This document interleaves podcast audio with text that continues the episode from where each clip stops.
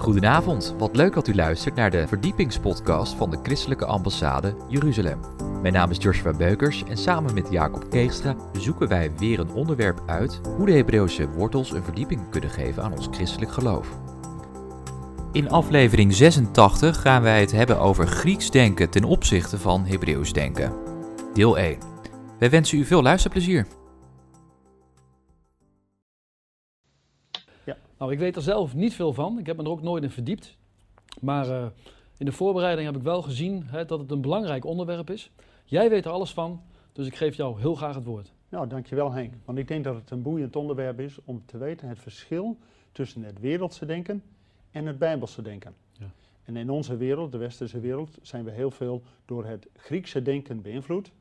En het Bijbelse denken is juist ook het Hebreeuwse denken. Dus of als we het nou hebben over het Griekse denken tegenover het Hebreeuwse denken, het is in wezen het Bijbelse denken tegenover het wereldse denken. Want wij staan als christen wel in deze wereld, maar we mogen vernieuwd worden door de vernieuwing van ons denken, zodat we ook weten wat de wil van God is, het goede, welgevallige en voorkomende. En dat we ons niet weer de keer terug laten zakken in het wereldse denken. Nou, daar willen we graag deze drie afleveringen het over hebben. Ja, want we gaan drie afleveringen doen. Ja. Uh, kun je even kort uitleggen wat we in de eerste, tweede en derde gaan doen?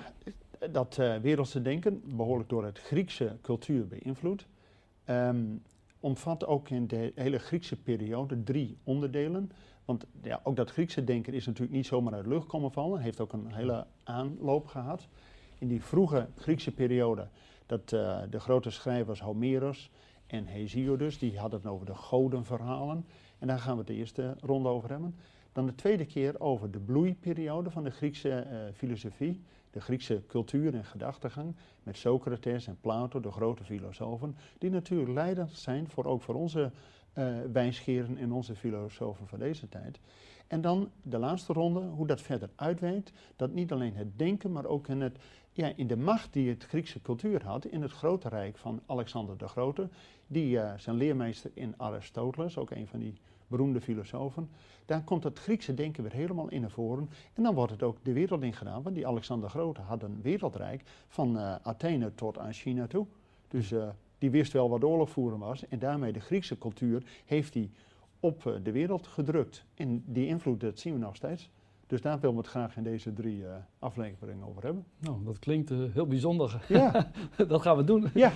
Kijk, en vooral als we het vanavond ook een inleiding, dat... Um, dat Griekse denken heeft een hele aanloopfase, want in wezen de mensen die van God niet zoveel weten, die proberen toch uit te leggen waar het allemaal vandaan komt wat in deze wereld is. Van hoe komt het dat je sterfelijk bent? Hoe komt het dat een zon en een maan en sterren zijn? Hoe komt het dat er geboorte en, en, en groei en, en, en, en sterfte is? Dus al die mensen zaten ook na te denken, waar komt dit alles vandaan? Ja. Dus die hadden ook bepaalde godenverhalen om uit te leggen hoe alles ontstaan is, zoals wat we dat hier nu tegenkomen. En uh, iemand die dat dan heeft opgeschreven, die godenverhalen, was een zekere uh, Hesiodus, maar de naam is niet zo uh, belangrijk. Maar die begon met wat we tegenwoordig allemaal kennen, de Gaia-theorie, de moeder aarde. Theorie. Ja, ja. dat, dat, zie je ook in de Nieuwe Age-wereld. Nieuwe Age komt er helemaal naar voren. Dus het begon met Gaia, dus de moeder aarde. Daar is alles van af, komstig, daar komt er alle leven uit voort. En dan was er een huwelijk tussen moeder aarde, Gaia, met Uranus, de hemel. En daar komt dan eh, uit het huwelijk Kronos, de tijd, uit naar voren. Dus dan heb je al hemel en aarde in de tijd. En vervolgens krijgen die kinderen, en dat zijn de titanen, de geweldenaars. En de laatste, de tien in rij, is Zeus. En die gaat een titanenstrijd aan met zijn broeders. En Zeus is een god? Ja, en uh, uiteindelijk is dan Zeus de oppergod die dan op de Olympus uh, troont en daar als God uh, vereerd wordt. En zich aan de mensen op de aarde ook niet bekommert. Hè. De, de goden op de Olympus, die hadden alle dagen feest en die deden van alles. Maar ja, die bemoeiden zich verder niet met alles wat op deze aarde is. En het gekke is, als je dat nou legt tegenover het Bijbelse denken, als Jezus in de zeven uh, brieven aan de eerste gemeente in Klein-Azië. Dan hebben we de uh, brieven naar Smyrna en ook één aan Pergamum. Dat staat in openbaring 1 en 2 en 3, hè? Ja, ja. en dan staat heel duidelijk wat Jezus zegt tegen die gemeente in Pergamum. Ik weet waar gij woont, daar waar de troon van Satan is. Zo. Met andere woorden, juist vanuit het Bijbelse perspectief, vanuit God en vanuit onze Heer en Heiland Jezus, was die Zeus dus niet zomaar even iemand. Dat was wel eh, een macht om rekening mee te houden. Oftewel, om te weten hoe hij te ontwapenen is door het offer van de Heer. Maar dat, dat hele denken van die Griekse cultuur, en je ziet het nou weer terugkomen met de Olympische Spelen. Bijvoorbeeld met het, het weer het offeren aan die Griekse nymfen. En dus die hele Griekse cultuur komt nu in een nieuw jasje tegenwoordig weer naar voren. Ja. Dus denk niet dat dat hele denken vanuit moeder aarde of Zeus, die oppergod, dat dat eh, van oude tijden is. Het wordt via het New Age, komt dat in wezen weer naar voren. Is dat eigenlijk iets wat nog steeds ontwikkeld wordt eigenlijk? Ja, en kijk, ook dit, dat in dat Griekse denken had je natuurlijk eerst die fase, zo'n 700 voor Christus, dat het allemaal speelde om die godenverhalen. En iets later in de tijd, zo'n 600 voor Christus, kreeg je dat de natuurfilosofen dus weer begonnen met die moeder aarde idee. Thales van Miletus, die zei alles is afkomstig van het water. Hmm. Een ander zei het komt uit de aarde voort. Weer een volgende die zei nee, het is het vuur, hè, waar al het licht is. En dan een ander nee, lucht heb je nodig, dus lucht is alles wat hè, adem geeft. Met andere woorden, had je al vier elementen uit deze schepping. En dan denk ik, ja, logisch dat die mensen zonder God ergens naar op zoek waren. Waar komt alles vandaan? De oorsprong van alles. En dan klinkt het soms nog logisch. Het klinkt heel logisch, want die mensen waren natuurlijk ook niet dom. Die zochten ook naar een verklaring. Maar even nou eens kijken naar wat de Bijbel daarvan zegt.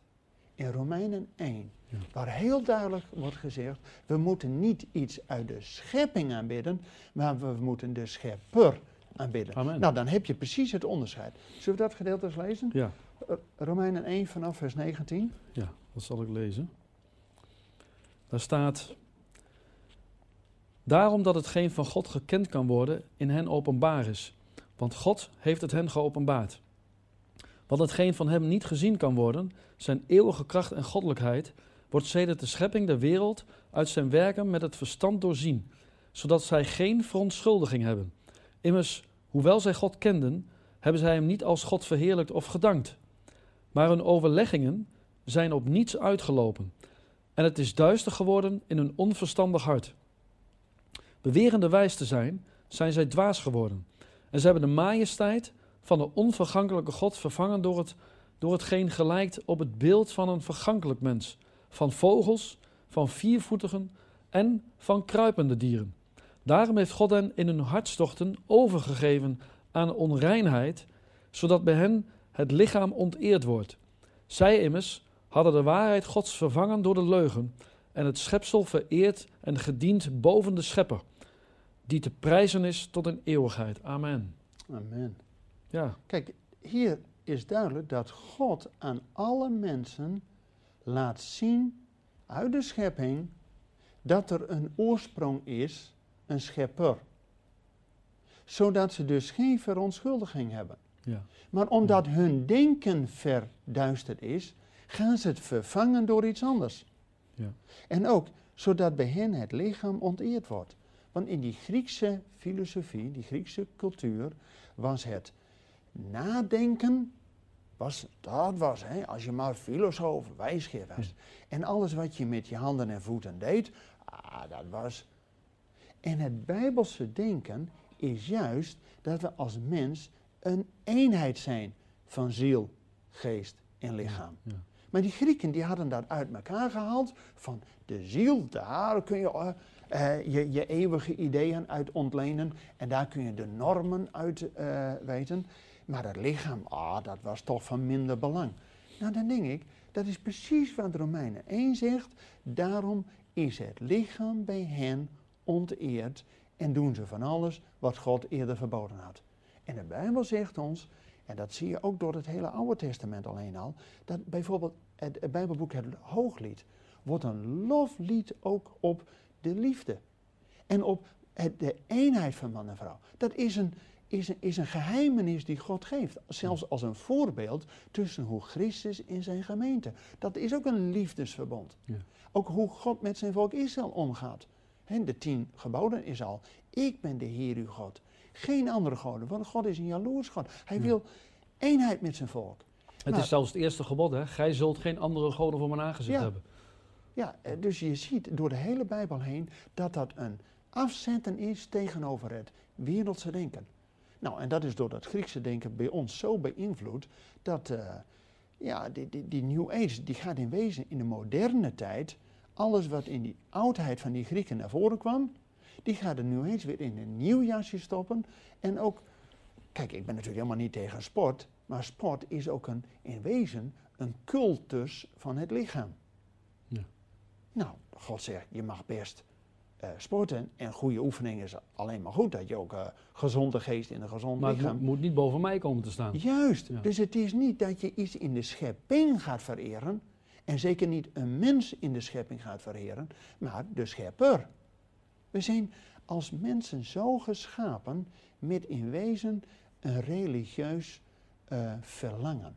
En dat wordt alleen vervuld als we de ware God kennen. Ja. Maar als we die openbaring van God wegdrukken, verdringen, dan blijft ons hart leeg en dan gaat men dat opvullen, vervangen door iets anders. Ja. Nou, dat zie je tegenwoordig in onze cultuur ook. Laten we zeggen, 100 jaar geleden was de Nederlandse cultuur redelijk christelijk. Zeker ook in de oorlog. eh Ja. 80% staat in de kerk. Daarna is het fysiek goed met ons gegaan. We hebben het allemaal veel beter. We hebben eh, ergens nergens gebrek aan. En daarna zie je ook, het wordt de liefde tot God verkild. Het wordt opgevuld door materiële dingen. Als we het maar goed hebben, huisje, boompje, beestje. Ja. Nou is niks verkeerd met huisje, boompje, beestje. Als je dat maar niet boven je liefde tot God stelt. Ja. Daarom zie je in de Bijbel iedere keer waar henk je op. Als je nog op twee gedachten hengt, dan ben je ook ongestadig. Want als mens, ja, je moet een keuze maken. Je bent uiteindelijk voor God of dat halve gedoe, daar heb je niks aan. Dan glij je weer terug in dat wereldse denken. En je had het net over de tien geboden. Nou ja, de tien geboden gaat verder natuurlijk met niet begeren, niet eh, alles van je naaste en eh, noem maar op. Nou, in, het, in het Griekse denken was dus begeerte was goed. Want ja, dat, dat werd gewoon opgewekt. En je moet vooral ook in wezen meer weten en meer kennen dan een ander. Dan was jij belangrijk. Maar als je nou, eh, zeg maar, als ik dit hoor, Ja. hè, zou je dan niet denken dat Satan hierachter zit? Ja, omdat het ja, ja. 100% tegen de wil van God ingaat. Die hele zeus waar Jezus van waarschuwt, daar waar de troon van Satan is, dat wereldse denken heeft ook een leidende figuur. Ja. De Bijbel heeft niet voor niks over de draak, de valse profeet en het beest uit de aarde. Want die, doen, die kwaken de hele dag het wereldse denken. Ja, die proberen ons denken te beïnvloeden, zodat we eigenlijk, eh, die willen ons bij God vandaan houden. Daarom zegt de Bijbel, ook in, we hadden net Romeinen 1, maar Romeinen 12 kun je ook aanhalen, wordt vernieuwd door de vernieuwing van je Ja. denken. Weet je wat er in het Grieks toevallig, als je het over de Griekse eh, cultuur, want het Nieuwe Testament is natuurlijk in het Grieks geschreven. Daar staat, heb een metanoia in je denken. Dus niet paranoia, Ja. maar een metanoia. Betekent complete turnover. Ja. Transformatie. Dus die christenen die denken, ach nog een beetje dit en een beetje dat. En niet radicaal gebroken hebben, dat worden dus niet.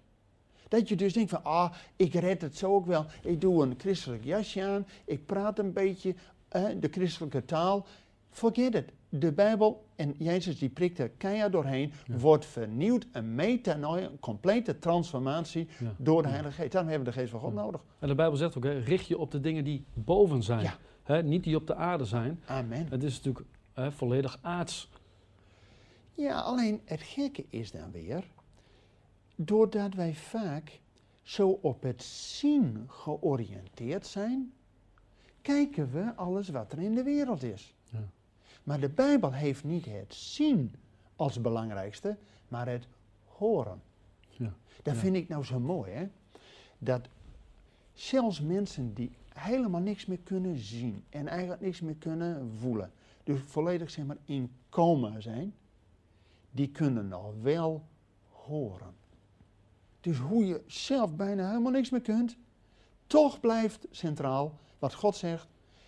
Door het horen, het geloof is uit het horen. Ja, ja. En het horen van het woord van God. Ja, ja. Maar nou komt de verleiding weer. Want ook in de media, niet alleen de tv, maar ook de krant en de radio, worden we iedere keer weer door het ja, horen van wat de wereld vertelt.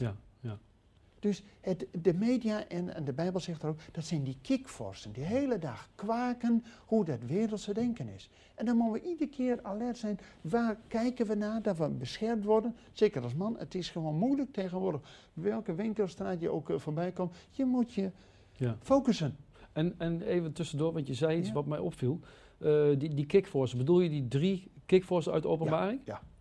Dus dat heeft daarmee te maken? Ja, maar kijk, Jezus begint natuurlijk met de waarschuwing van die eh, brieven aan de zeven gemeentes. Maar openbaring gaat natuurlijk verder. Ja. En in eh, het Griekse denken, ja, eh, die Zeus, dat was natuurlijk niet zomaar iemand. Die had natuurlijk eerst de broedermoord gedaan, al die titanen had hij verslagen. En hij was degene die de oppergod was. Maar tegenwoordig zien we dat. Er is een, ehm, er is een mythe, dus een, een, een verhaal met een religieuze context. Dus in wezen ook weer zo'n godenverhaal. En dat is het verhaal van Zeus, die gaat zich vermommen. Dus die komt op een gegeven moment van die Olympus af. En die ziet daar een hele mooie prinses, genaamd Europa. Hey. Hm. En die ontvoert haar. Hij gaat haar eh, dus ontvoeren doordat hij zichzelf vermomt als een stier. Hij legt zich neer op het strand zodat eh, Europa denkt, nou, daar kan ik wel een ritje op maken. Dus Europa komt op die stier en niets vermoedend gaat die stier er haar vandoor, zwemt door de Middellandse Zee, komt daar weer bij de Olympia, bij de Olympus weer boven en verkracht haar.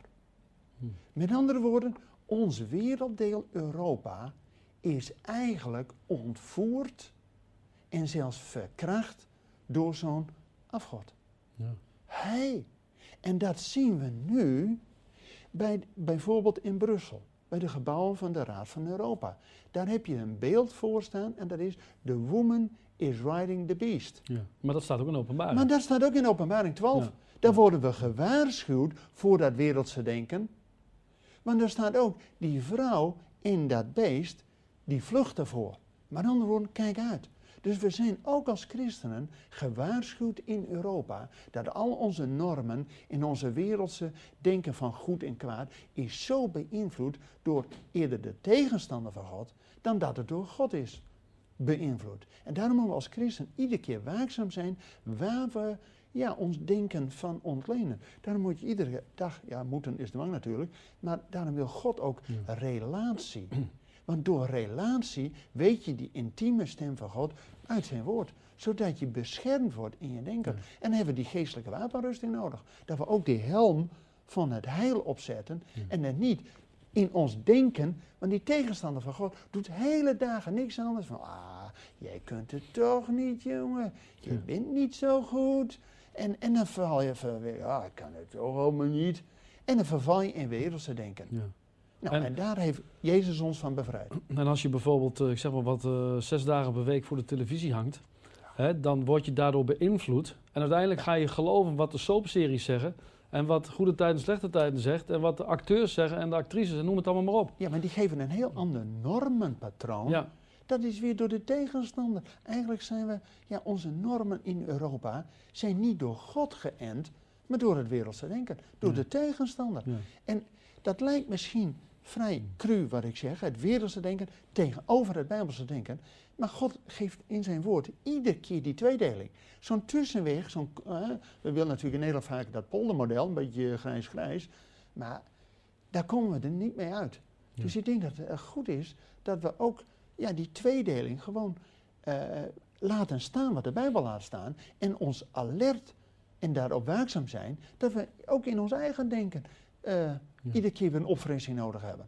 En niet een beetje oppoetsen, maar wordt vernieuwd Ja. door de vernieuwing van je denken. Weet je wat eigenlijk mooi is? Ja? Dat eh, hè, in de wereld ben je opgevoed, en je, je bent eh, naar school geweest, leraren hebben je beïnvloed. Ja. Hè, je, bent door allerlei dingen beïnvloed in je leven en dat heeft je gevormd tot de persoon die je bent. Ja. En dan kom je tot bekering en dan moet je eigenlijk weer afleren alles wat je geleerd hebt.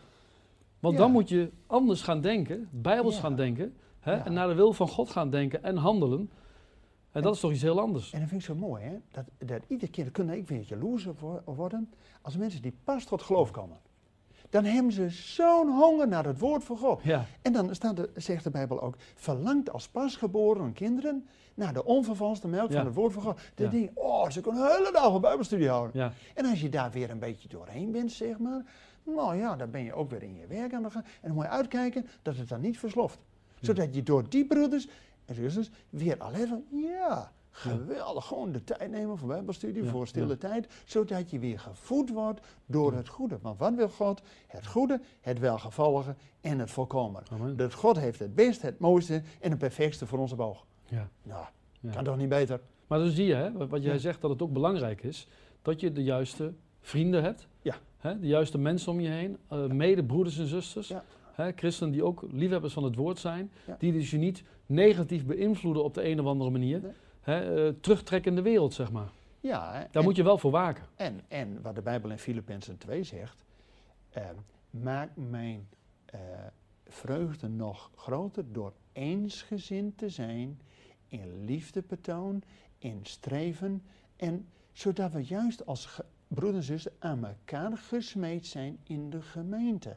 Daar word je, hè, zoals men ijzer met ijzer scherpt, zo scherpt de ene mens de ander, zegt eh, het Oude Testament al. Maar ook Jezus wil natuurlijk één gemeente die aan al die gaven die hij gegeven heeft, tot veelkleurigheid van de gemeente, om ze aan elkaar te smeden. Dus de eenheid in het Hebreeuwse denken is zo centraal, omdat God één is, wil hij ook dat wij in de gemeente één zijn. Ja. Tuurlijk, er is een veelkleurigheid en veelzijdigheid, maar we hebben die eenheid nodig om het vol te houden in deze wereld. Ja. In de wereld wordt iedere keer uit elkaar getrokken. Dat Griekse denken, dat is zo, dat denken tegenover het doen.